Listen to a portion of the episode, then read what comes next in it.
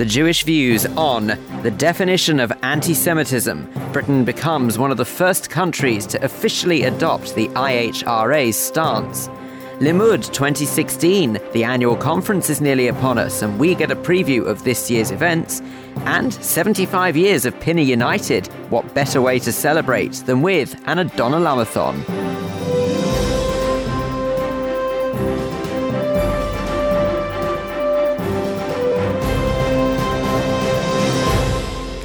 But first, for the run up of the Jewish news this week, I'm Clive Roslin.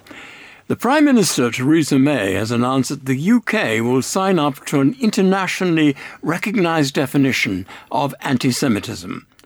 Addressing 800 guests at the Conservative Friends of Israel annual lunch, Mrs. May said there would be one definition of anti Semitism, which would be language or behaviour that displays hatred towards Jews because they are Jews.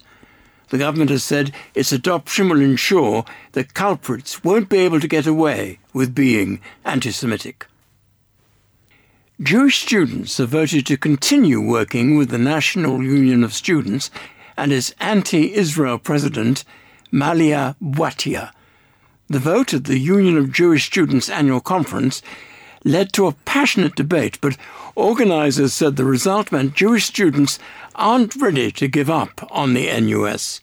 Ms. Bouattia has said her well documented criticisms of Zionism were not criticisms of Jews.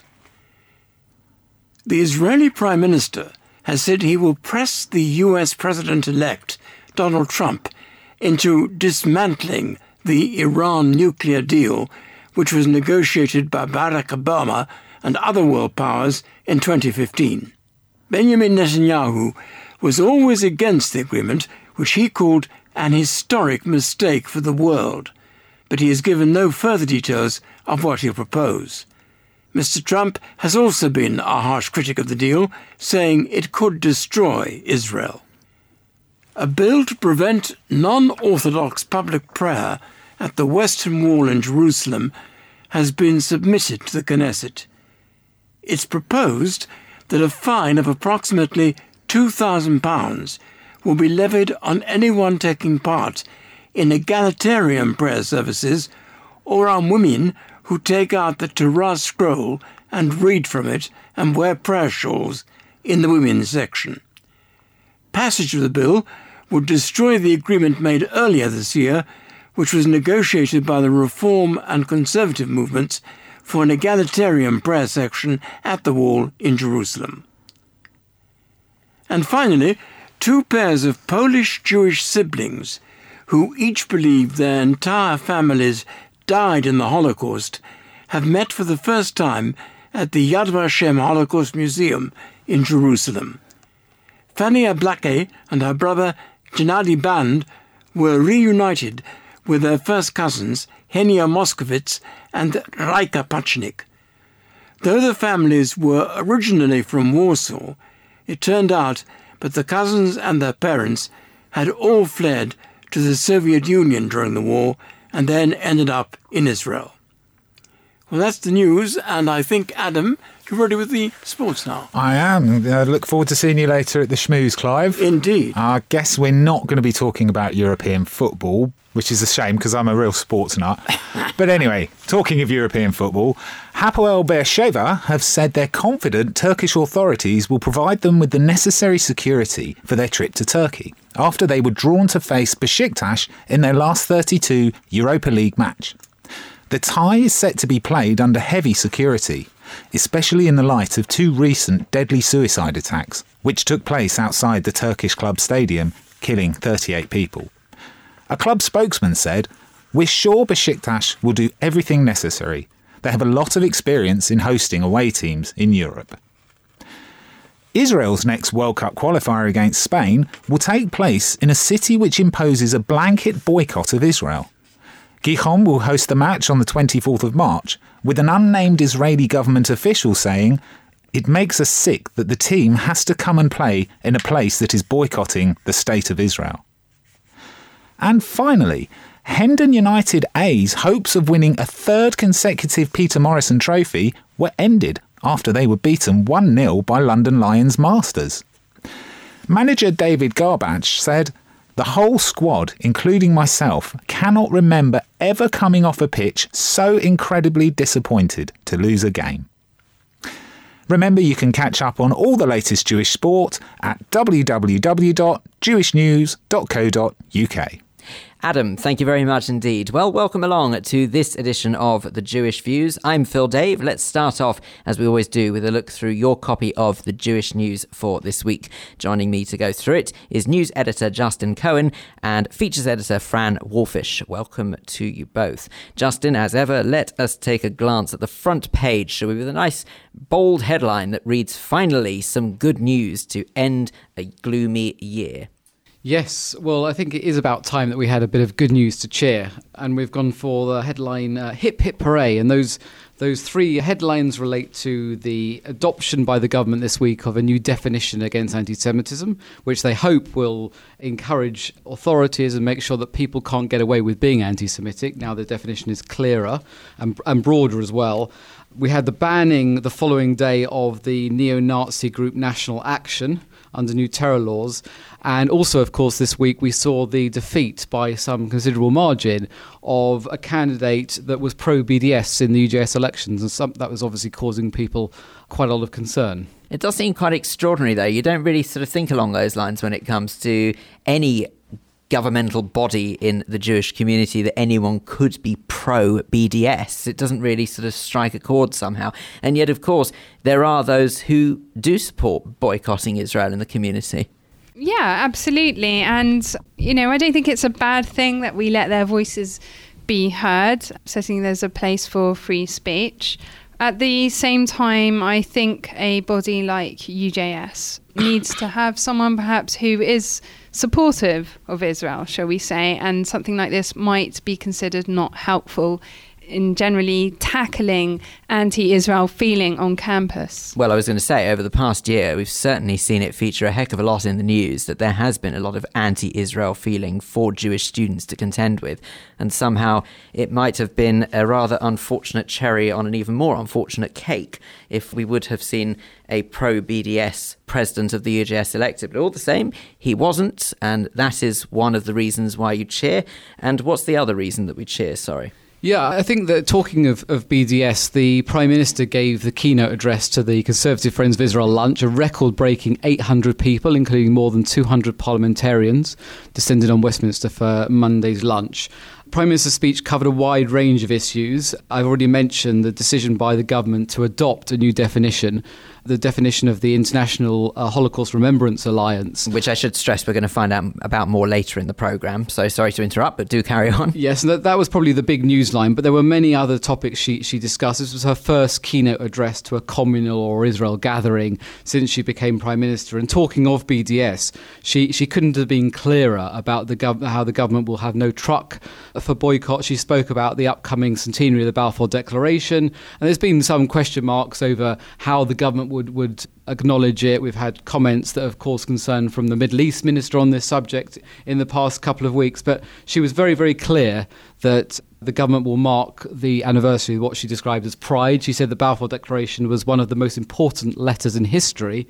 So all this is pretty great stuff for a pro-Israel audience. She also spoke about post Brexit and how she's hoping to extend that burgeoning trade relationship. So, yeah, much to cheer, and as you'd expect, a long standing ovation. Indeed. Well, there you go. So that's what has happened on the front page. But let's turn inside the paper now. Something else BDS could stand for, I suppose, is Been and Done Spain. Justin, you've been to Spain. Why?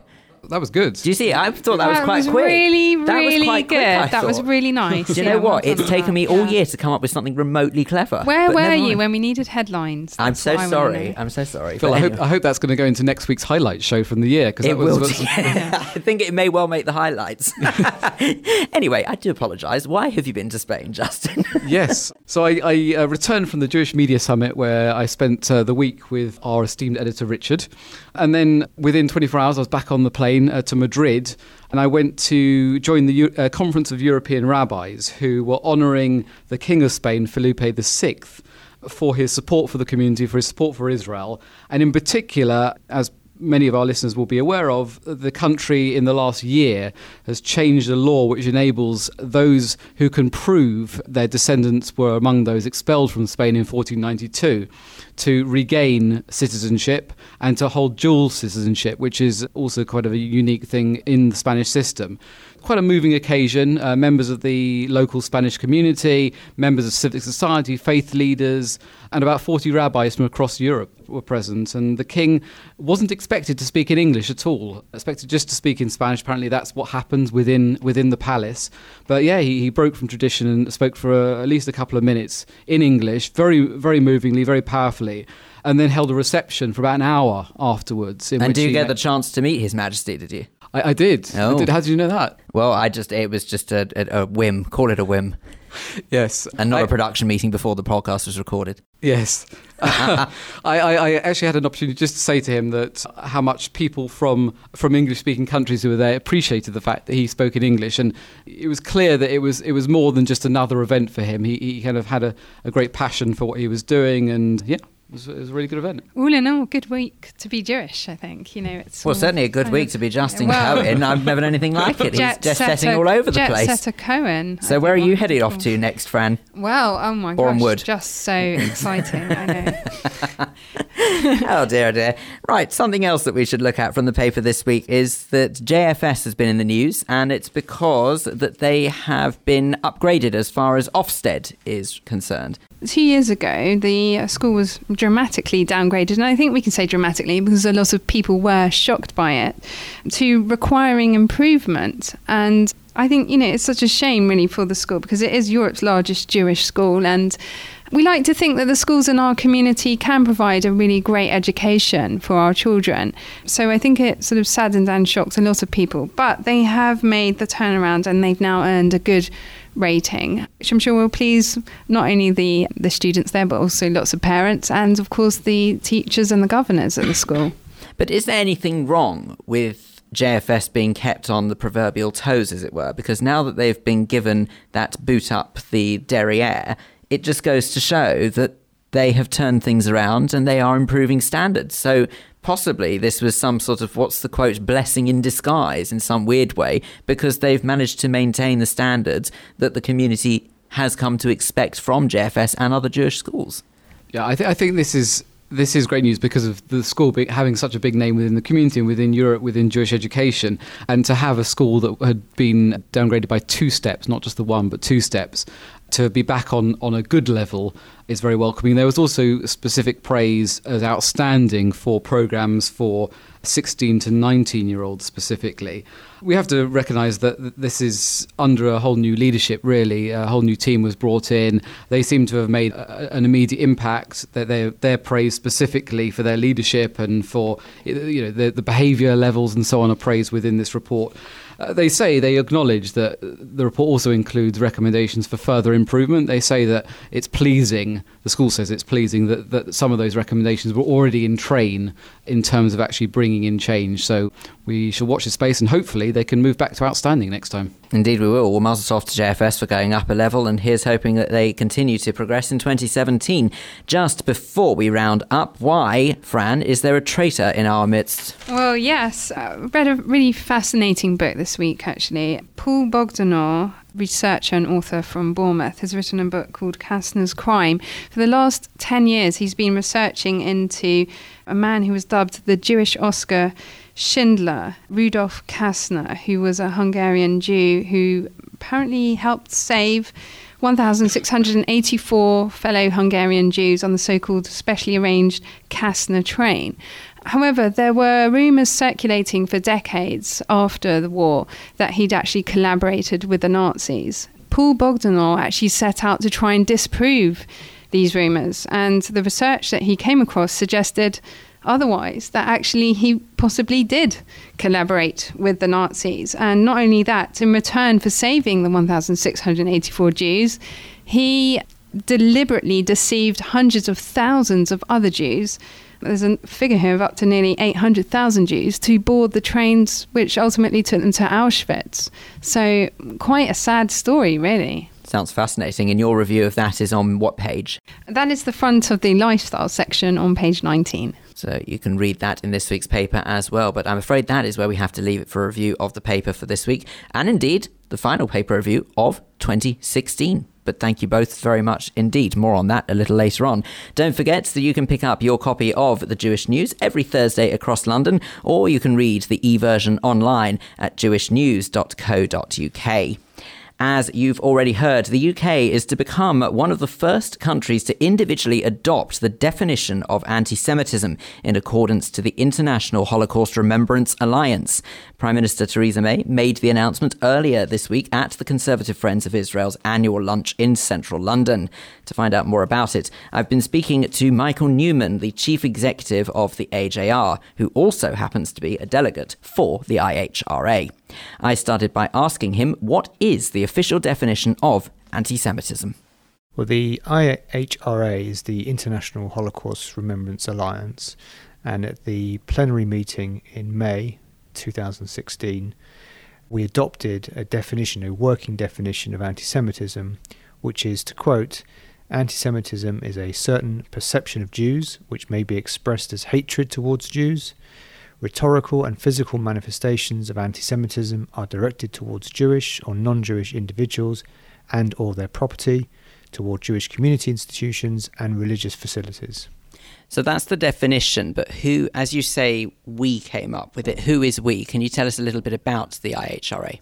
IHRA is a international organisation consisting of 31 member countries. The UK, together with Sweden and the United States, were founding members back in 1998 99, which then led on to the Stockholm Declaration of 2000, which is a series of commitments that member countries make to advancing Holocaust research, to remembering the Holocaust, to educating future generations about the Holocaust.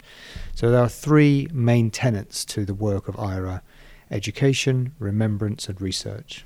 And I'm guessing that in terms of sort of your role, it's fairly obvious why you're involved, obviously, Association of Jewish Refugees.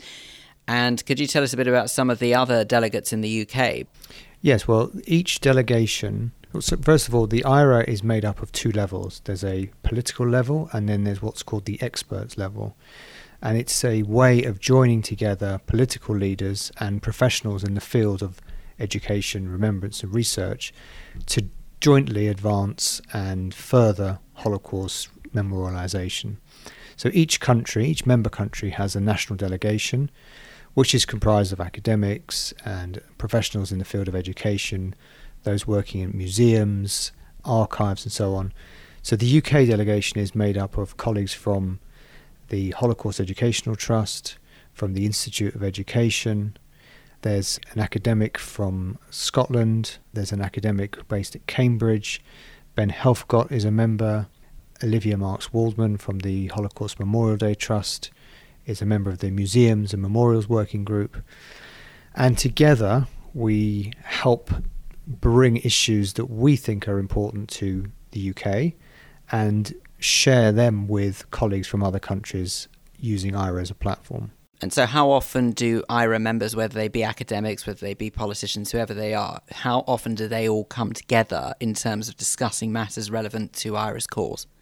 There are two plenaries each year, two four day plenaries, and the chairmanship of IHRA rotates annually. So, at the moment, we're in the middle of the Romanian chairmanship.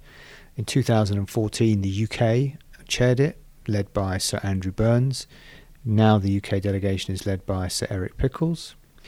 And throughout the year, depending on which of the four working groups that you are a member of, there will be other projects and activities that you will be doing. So at the moment, I'm chairing one of those four groups, the communication working group. Number of projects we're working on specifically to uh, create and build a new website uh, in 2017, but also to improve communication generally about what we do. Well, you mentioned Sir Eric Pickles. Now, Sir Eric Pickles is obviously associated with Conservative Friends of Israel for obvious reasons, but perhaps you could tell us because it was there at the annual lunch that Prime Minister Theresa May announced the fact that the UK is going to officially adopt, recognise, whatever you want to call it, the definition that you so eloquently put at the beginning of this interview. What do you think that's going to do in combating anti Semitism in this country? Well, beyond it being hugely symbolic, because it's the first UK, we're in this very proud position now to be the first country to formally adopt the working definition. But the working definition is something that was put together by colleagues from around the world who are expert in combating and analysing uh, anti Semitism as a way of drawing a, a, clear line in the sand that this is something that needs specifically addressing as a standalone issue, and in the process, getting governments to commit themselves to combating and addressing the problem. So, one would assume then the idea is to get other member countries to follow suit. Yes, that's very much the idea. Each member country was very much as a part as being a part of IHRA, their duties and responsibility is to adopt all the measures, all the definitions, all the pieces of work that come out of IHRA, just as they did when they joined by committing themselves to the tenets of the Stockholm Declaration. But there is a bit of misunderstanding about this, and I think there's something that's a bit unclear. It's not necessarily going to be etched in law, is it? But it's more about officially recognising, and there is a difference between the two, isn't there? Yeah, I think later on it could be used as a measure in law but this is a non legally binding working definition. So it gives agencies that work in this field very clear uh, expression, description of the subject that they're dealing with. It gives everybody a greater understanding that there is a problem and that needs addressing. And in the process, it commits a government to addressing a problem in society. And is this across party, do we know, or is this at the moment just something the Conservatives are backing?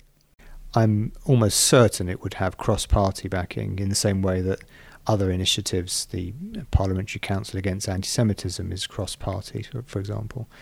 So the intention is very much that countries commit themselves, whether that's governments or agencies, to the working definition. Now, as far as the work that IHRA does, hopefully this will go some way to help promoting that work and helping to recognise it. Moving forward, what is IHRA's, I suppose, long term vision? I mean, I guess that ideally would be to wipe anti Semitism off the face of the planet, which I know we could all hope would happen one day. But what's the realistic goal set out by IHRA as an organisation? Combating anti Semitism is one part of IHRA's work.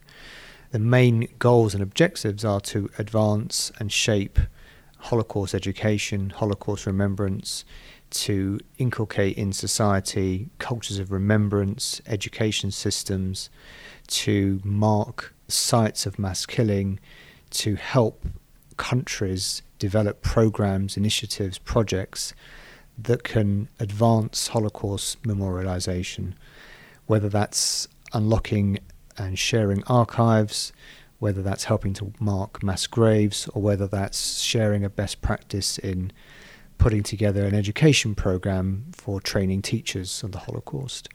There are a number of international efforts that IHRA is directly engaged in that will help advance all aspects of Holocaust remembrance and education.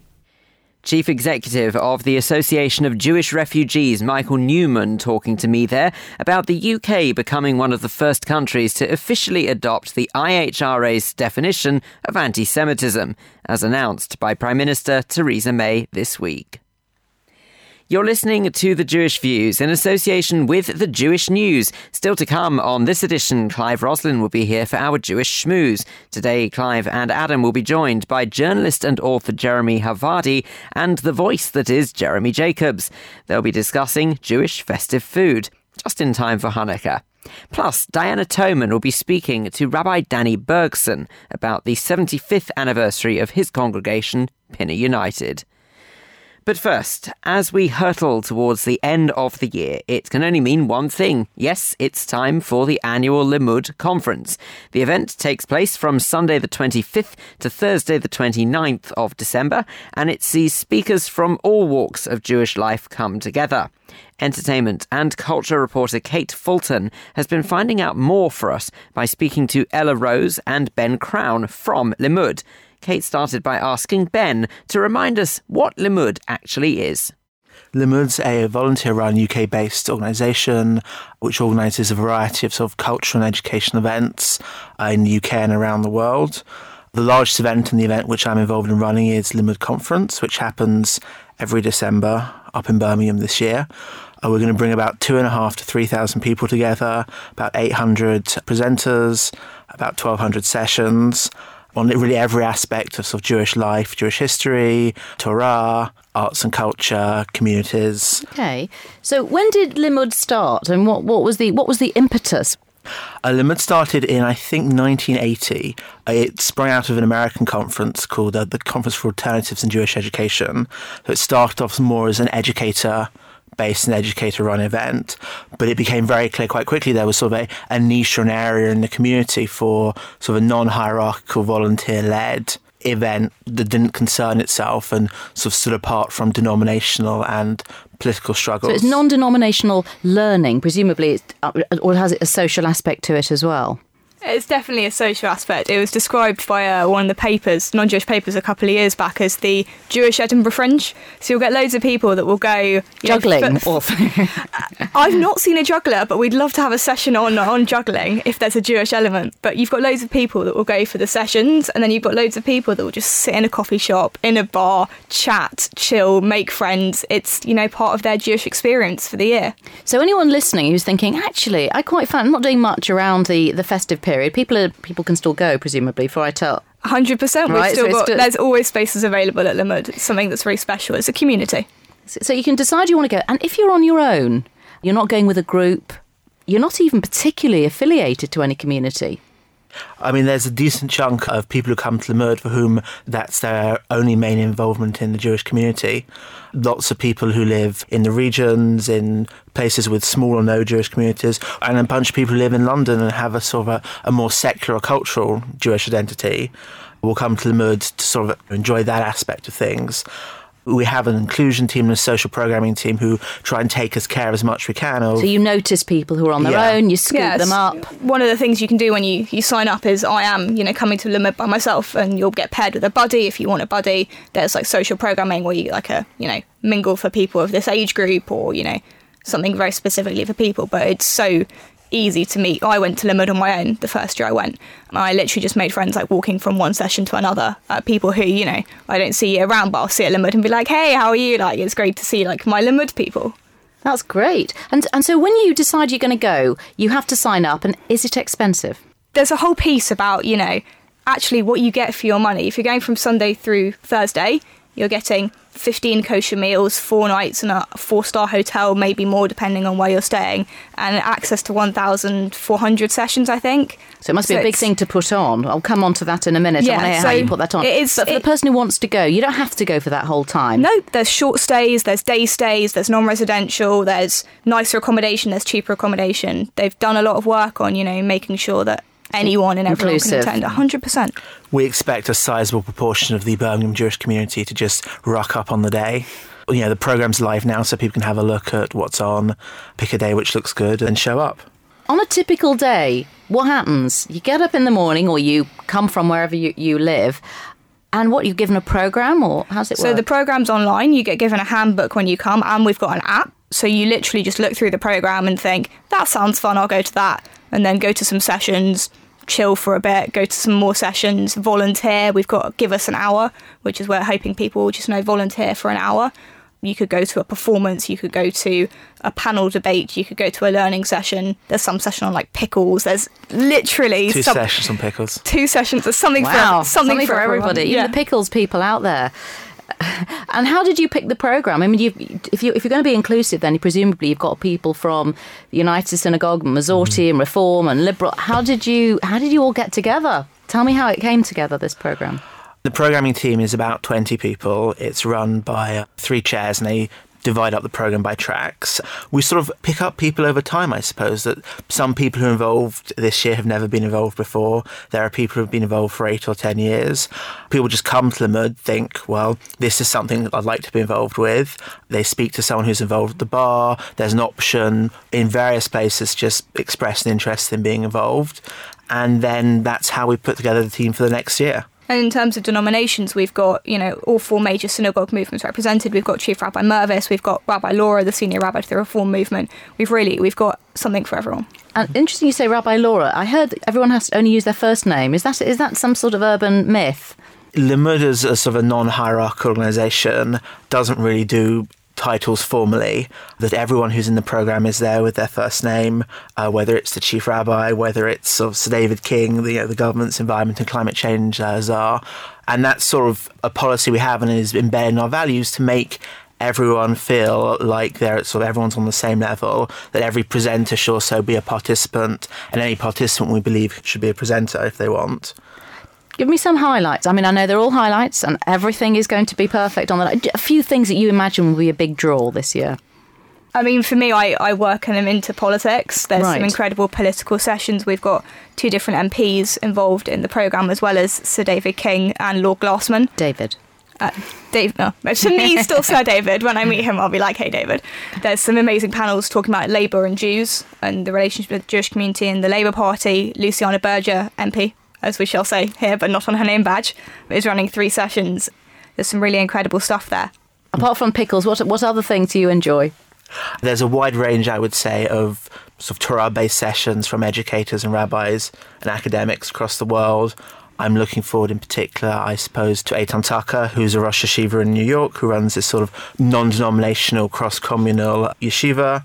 I'm looking forward to Michael Mark Epstein, who's a sort of a scholar of, uh, of Jewish arts and Jewish manuscripts. He's going to be doing a series on uh, sort of the subversive implications of various famous Jewish texts and uh, non-Jewish works of art that involve Jews.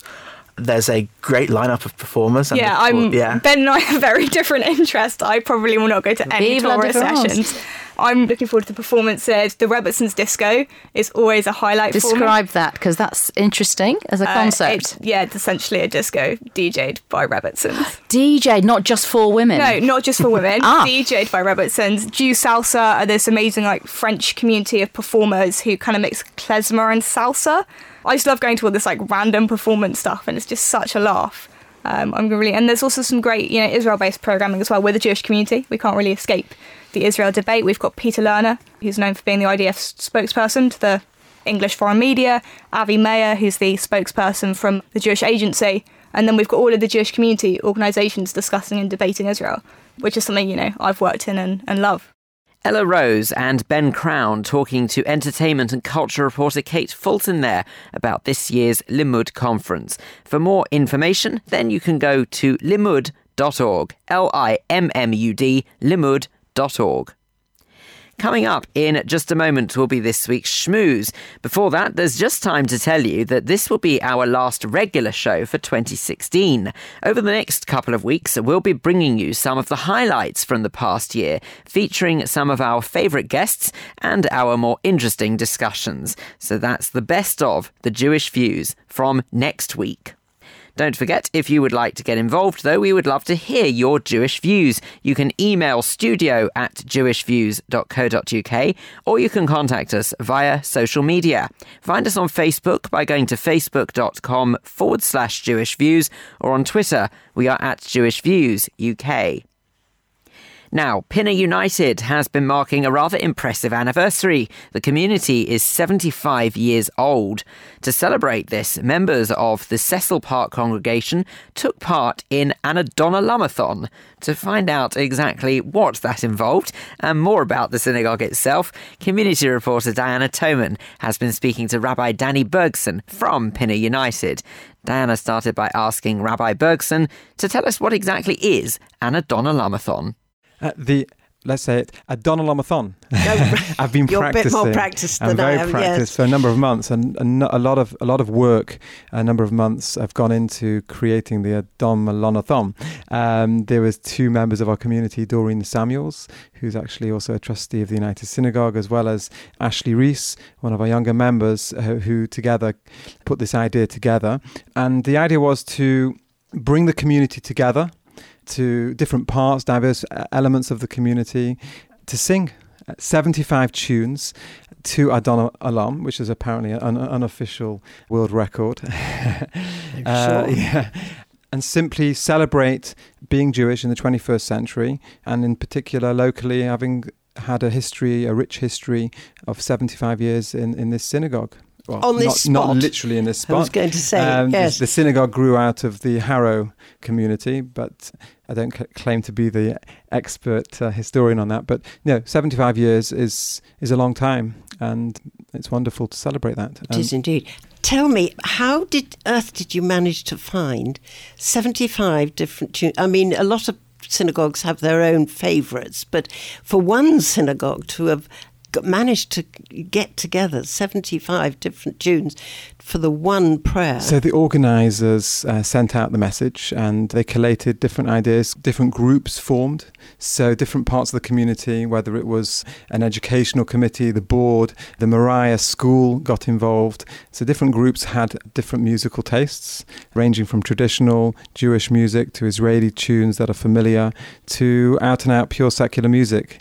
That's the rage at the moment, and uh, bringing it together. And again, I I think it's beautiful that we had at the end of the day, different so many different types of people coming together who didn't know each other, who didn't hadn't necessarily met before, coming together and singing the same words. To me, that's very powerful. the words are, of course, inimitable, but how did you manage to match them to the the different types of tunes? I mean, some of these tunes are, are really secular, aren't they? I've always believed that music itself is not a secular concept. It's the words, perhaps, that maybe may make something secular. Music is part of creation, so you can transform any any music, musical motif, and idea into something holy. In fact, much of uh, our liturgy today is sung to uh, music which is not necessarily coming from a, a quintessentially Jewish source. For example, the classical Who composers. chose? I mean, you couldn't have had a judging panel as such, but you must have. Did you have to filter through a great deal more than seventy-five different versions? No, it was a challenge to get the 75. In Oh, fact, I think we even had more than 75 tunes. It was about each person, each group coming together and, and finding a way to express themselves, and which really reflects what.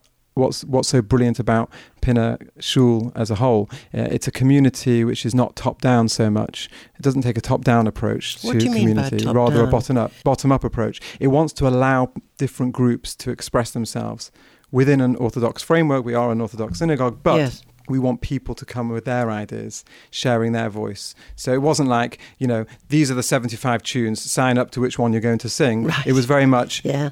come, we need 75 tunes. So there was a little bit of worry, I suppose, you know, were we going to make the 75? But Yes. I think this event really reflects something about our community. We always come all right. It's all right on the night. Have you got other celebrations for the seventy-fifth year? That marked the conclusion of the 75 celebrations. We decided actually over the whole year to have a, a diverse and a different a number of uh, celebrations. So we had the uh, amazing fun run where we went to the Roger Bannister Centre and took over there and had lots of activities. We had, of course, the gala dinner, w- which included the chief rabbi and entertainment. And of course, we've recently just celebrated Shabbat UK. And our particular 75th theme there was a women's education program known as the WOW program, which is Women of Worth. And they were concluding their program, which was also done in honour of the 75th. And that's just a few of the big things that we, we've You've done this year. busy It's year. been a very, very busy year. busy year. Do you think you're going to take this forward in any way? I mean, are you going to have Adana Alom sung 75 different ways in all the future services? Well, we or could what? have an Anim Zamirasathon or a. Gdalanathon. I don't know. Something. uh, It seems a pity to leave them all behind once you're 700, once you're 176. We've actually rec- 76, I mean. more than any other event that we've done this year. The Adana Lomathon started off with a lot of people actually sort of thinking, "What is this?" They weren't sure what it was exactly, and from people being quite unsure about it. We've had incredible feedback post the event, and people saying not that we should repeat that particular event again or something even similar, but the concept of finding a fun Jewish, fun cultural event that can bring every member of the community to get to, together from, from the very very young and we had a choir with uh, four five year uh, five year olds uh, singing in, in it all the way to, to people in who are much older in their in their 70s and 80s Yes. uh, to have an event like that for our community is very very important. Yes. and so we want to I think we will be looking for ideas. Again we'll be throwing out the challenge to the community. That's how we work here. Everybody chips in and gets involved Rabbi Danny Bergson from Pinner United Synagogue talking to community reporter Diana Toman there about his congregation's 75th anniversary celebrations. You're listening to the Jewish Views, and this is the Jewish Schmooze, the part of the show where studio guests join me, Clive Roslin, to discuss matters that you've been hearing throughout the programme so far. And joining Adam Bradley and me today is journalist and author Jeremy Havardi and the voice, that is Jeremy Jacobs. We have a nice, light-hearted subject today. We thought, given that Jewish domestic goddess Denise Phillips will be giving us a delicious recipe for Hanukkah a little later on, we talk about Jewish festive food. Well, food is n- nearly always associated with most of our festivals and with Jewish food everywhere. The question is, what are our personal favourites and what does Jewish food actually mean to us? If you're watching the Schmooze live, then please do feel free to join in the discussion and post your comments. We'll try and read some of them out as we go along. Well, Jeremy Jacobs, let's start with you. What does Jewish food mean to you, not only as a definition, but personally? That's an excellent question, Clive. Oh, all my questions Um, are. Of course, of course. I was going to be flippant and say putting on weight, but no. I would say Jewish food isn't the healthiest around, but it is lovely, isn't it? I mean, you can't beat a good salt beef sandwich, can you? Oh, Oh, you can, Oh, you but can. anyway, I said a bit of good, a bit, that. of, bit of good, uh, uh, or matzo brie or something. But it's okay. Look, it's tradition. It's, it's a throwback to your childhood, and it's, it's something which is you've always you've grown up with. Might not be the healthiest, but it's part of our culture. Well, now just think about right now. Very soon it'll be Christnukkah, and in fact, Christmas Day and Hanukkah Yes. happen on the same day, the 25th of December. And the Jewish way is to eat donuts, is it not? It is, but I, don't. I tend to lay off the donuts nowadays, Clive. Why? Well, it's sugar. I mean, sugar is the new tobacco, isn't it? Really. And uh, you've got to be very careful what you eat. Look, I suppose one every now and again is fine, but I wouldn't have one any day, every Mo- day. Most of our festivals, the food's fairly unhealthy. The specific food for the festivals, because I'm guessing it's a celebration, and you know when you, when you're celebrating, you think, "Oh, I'll have another piece of cake." Or uh, normally our, our food is, I think it's relatively healthy. You think there's a lot of Israeli salads and hummus and falafels. And, Yeah, and, and oh, I- Shavuot, you eat, we eat milk food, cheese, blintzes. I mean, they're all very healthy things.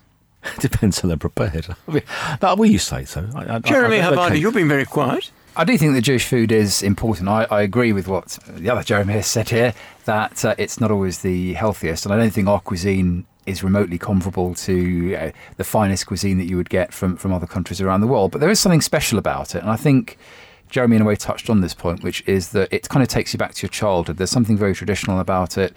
You know, you remember those times when you're sitting around the table and you're having your wonderful Friday night chicken soup with knedlich and your fish balls and your gefilte fish and, and all this sort of thing. And it's it's very much about a social experience. The food itself can be very tasty, it can be very nice.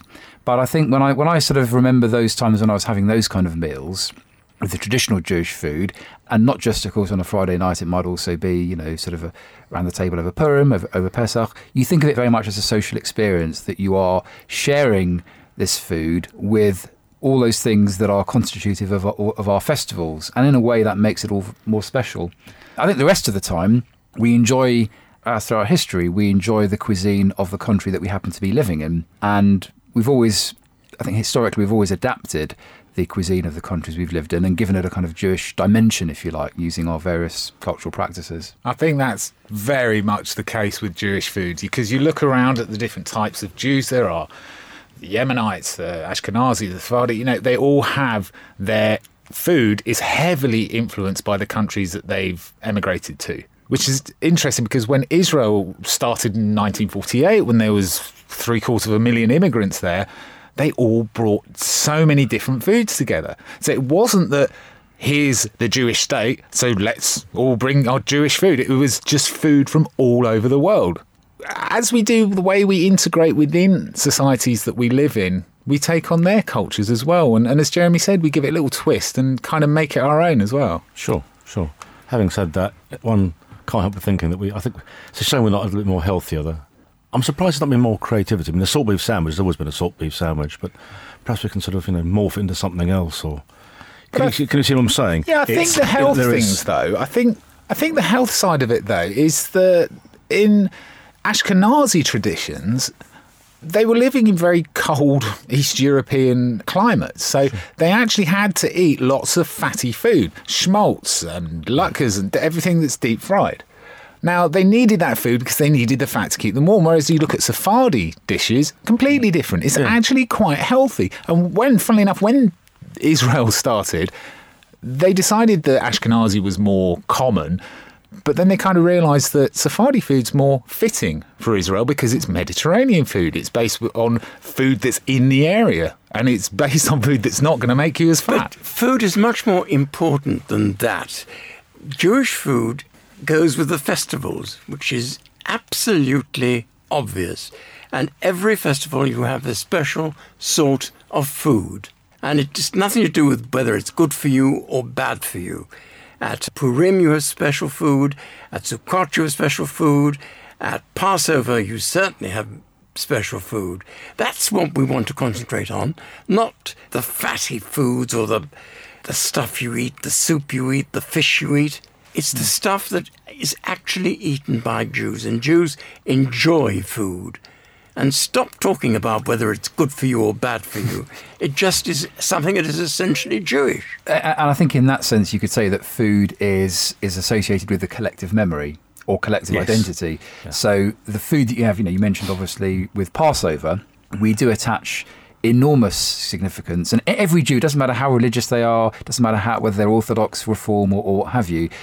Jews will know from even just being at one Pesach, one Seder, they will know what each food represents. They'll know about its special significance. They'll know about the religious significance. And that I think is very important because, as I say, it's a kind of repository of, of the collective memory of the people. Exactly. I'd say it originates more from the idea that Jews, as a rule, part of being Jewish is to elevate the mundane, the ordinary, to become uh, to a higher level because we're appreciating the gifts that we've been given.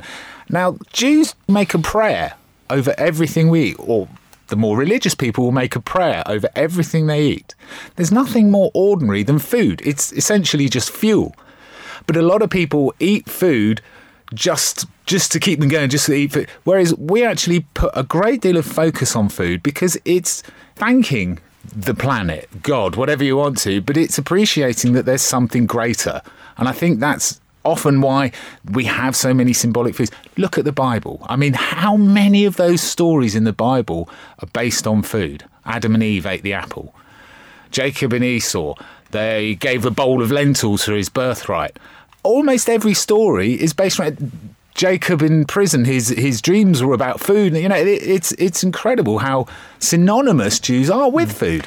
And whereas, just to add to that as well, whereas food is obviously important for all cultures, how important is it for Judaism when you consider the demands of kashrus? There are so many different rules and so many different regulations. You know, in that sense, the rules that govern food and how you prepare food and how you eat food and what foods you can and can't have, all of that is such an, an important part of Jewish religious identity that I think it feeds into everything else as well. Hmm. Now let's take the festivals. What do we eat specially at Purim? Hamantaschen, really, isn't it? The Yes. little triangular biscuits. Hmm. Yes. Now why? Why that then? Well, Hamantaschen means Haman's ears or Haman's pocket. So I'm guessing it's memorial of, oh, that's of right. and the It's got poppy seed in it, which is meant to be what you find in, inside people's ears. Is that it? Not- not in mine. Clive. Oh, maybe in yours, Clive. yes, no, it is. It's absolutely the fact. It's, and Oh, that's dear. why you also have cheese in Hamantaschen. Right. Yeah, Okay. Right. chocolate as So, well. Pesach we've covered. Okay. Can we move Right, on? now we come to Shavuot. what happens there? Well, Shavuot's uh, cheese, dairy, mm, dairy products, cheesecake, cheese blintzes. Now, why? Well, that's because at Shavuot we received the Torah and we didn't actually know the laws of kashrus in enough detail to be able to eat meat. So when we received it, before learning kashrus, there was kind of a blanket rule. Okay, let's just leave meat out of the equation now until we're more versed on the laws of kashrus. So they ate dairy. So they kept well away from it. So we remember it by doing what they did. And it's, it's quite a sobering thought to know that the food we eat on Passover on Shavuos is, is the same as our ancestors would have eaten, you know, during some of their darkest times. And it, it sort of links us with our past and with our ancestors. Well, there we are. That's what you're saying. And so, what what do we eat when what comes next? Sukkot, I suppose, is in it. Rosh Hashanah, you eat apples and honey, don't you? And the fruit you haven't had in the previous 12 months. and pomegranates, mm. yeah. Right. Pomegranates. Things that are sweet. Yeah. which So- apparently they say has got 613 seeds in a pomegranate, which oh, Is is the really? equivalent of the mitzvahs in the Torah. That's Apparently fascinating. so. I've never counted them myself, but That's, that- that's, that's a job for you this weekend. Well, Adam. Oh, what we're shouldn't have said proving now is that what you were saying earlier is not really true. Then the food is not unhealthy. Look, pomegranates, I'm sure, are wonderful for you, of course. I'm just saying that you've got to be sensible, and uh, this is, so you've got to have this balance between having respect and, and, and, courtesy for our uh, ancestry, but you've got to look after yourself as well. But partly it's a matter of, of definition, though, Clive, because there's a difference between the foods that we associate with specific Jewish festivals. If that's defined as Jewish food, then you're right. But on the other hand, when you when you say to people, "What do you associate with Jewish cuisine?" I think they're going to think of a much broader range of things, and that includes a lot of the food that, as I've said, was taken by Jews from the cultures that they were living in and then adapted and given a Jewish twist. In the case of Sephardi Jews, a lot of it was about various different types of salad, seeds, and so on. In the case of Ashkenazi Jews, a lot of it was about fish um, in various varieties. And a lot of people would say that food is, yes, it's very Jewish food because they associate that with Jewish traditional eating habits, if you like. I think So you're right. I think that the food we eat day to day identifies us more than the food we eat at the festivals because the food we eat at the festivals, we're commanded to eat it. It's a historical remembrance of an occasion, whereas the food we eat day to day, that's how we've developed over time. That that's more our identity rather than being told to eat something. That's where we've gone out and showed our kind of creativity with food rather than being told you must eat cheese at Shavuot and so on. If you talk to any medical person, they will tell you that, for example, chopped liver, chopped herring, chicken soup, all those things are really very good for you. They are. And sure. chicken I, I soup, was I was thinking about latkes, for example, which I'll never have anymore. But yeah, no, chicken soup's okay. Well, why are latkes unhealthy? Fattening, They're deep fried. deep fried The number oil. one. Well, it depends It's how many also- you eat. That's true. You no, can no, no, actually. no, no, no. That's the same, the same argument as, as like you know, I smoke two cigarettes a day instead of mm. twenty. Right? I mean, But you can make slow, latkes slow, very slow, rele- healthy. slow, rele- slow release carbs aren't particularly good for you. The fact is that you shouldn't always think about health when you're eating food, as long as you don't eat too much of anything. Yeah, everything in moderation, as we say. E- everything in moderation, exactly. Well, there we I are. totally I think, agree with you. I think we'll have to. There we have to leave it. I'm feeling very hungry as a result of it. My thanks to our guests, the two Jeremys, journalist and author Jeremy Havardi, and the voice that is Jeremy Jacobs. Please do feel free to share your Jewish views with us, and you can email studio at jewishviews.co.uk, or you can contact us via social media. Find us on Facebook by going to facebook.com slash jewishviews, or on Twitter, we are at jewishviews UK. Now, just before our rabbinic thought for the week, it's time to hear from Jewish domestic goddess Denise Phillips, who has a delicious recipe for Hanukkah. And the recipe that I'm doing for Hanukkah is halloumi bites, ideal for the holiday season because they are fried in oil, and a healthy oil it is. It's rapeseed oil. So this recipe only takes about 10 minutes to make and only about 5 minutes to cook. And it makes about 16 pieces. So what you're going to do is take 2 tablespoons of plain flour, 2 eggs, 100 grams of sesame seeds, then 400 grams of halloumi cheese and cut that into cubes. and then fry it in oil. So let me explain exactly what you're going to be doing. You're going to put the flour onto a plate and then beat the egg and then pour sesame seeds onto the second plate. So let's imagine what it is. So you're coating the cut up pieces of cheese, dipping it into flour and then egg and then sesame seeds. So flour, egg, sesame seeds to coat it. Pour it into the hot oil and rapeseed oil, as I suggested earlier on, and you're going to fry it for about two to three minutes so it's golden. And then lift it out and put it onto a rack. And this is important a rack as opposed to a plate. And let any excess oil drip off. And then repeat. And then finish it off with drizzle of honey. Delicious. Thank you to Jewish domestic goddess Denise Phillips for that delicious sounding recipe.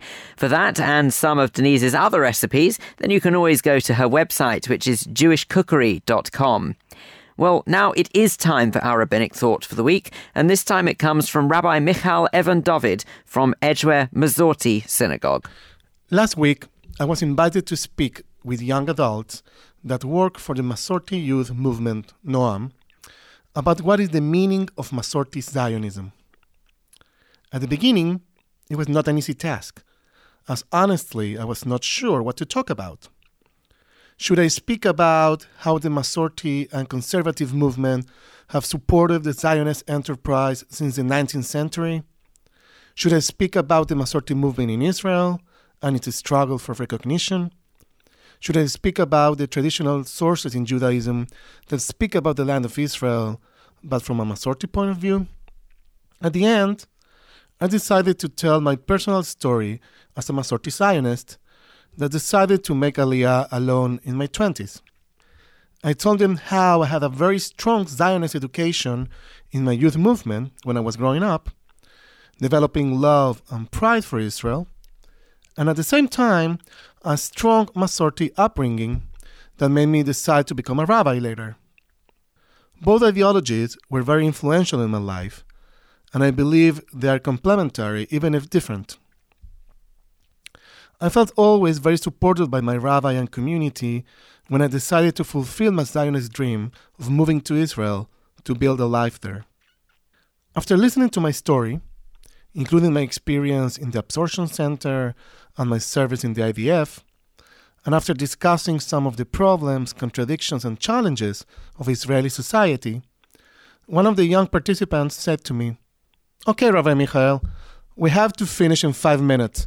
So, what is Masorti Zionism? I smiled, and in that moment, in that second, I did understand what Zionism is for me today. I didn't see it before, I didn't prepare in advance, but then I finally got it. Zionism today, Masorti or otherwise, should be about improving Israeli society, making it a place that we can all be proud and consider a light to the nations.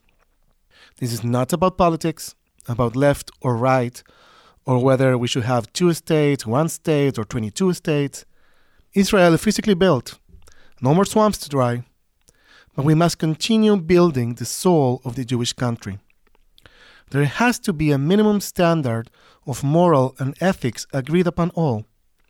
The value of human life, all human life, is not debatable the values of freedom and democracy are not up to discussion. As good Jews, we still have a lot to disagree about, but we must strive to be better than we are. We must strive to be a light and a model, and that, for me, is Zionism today.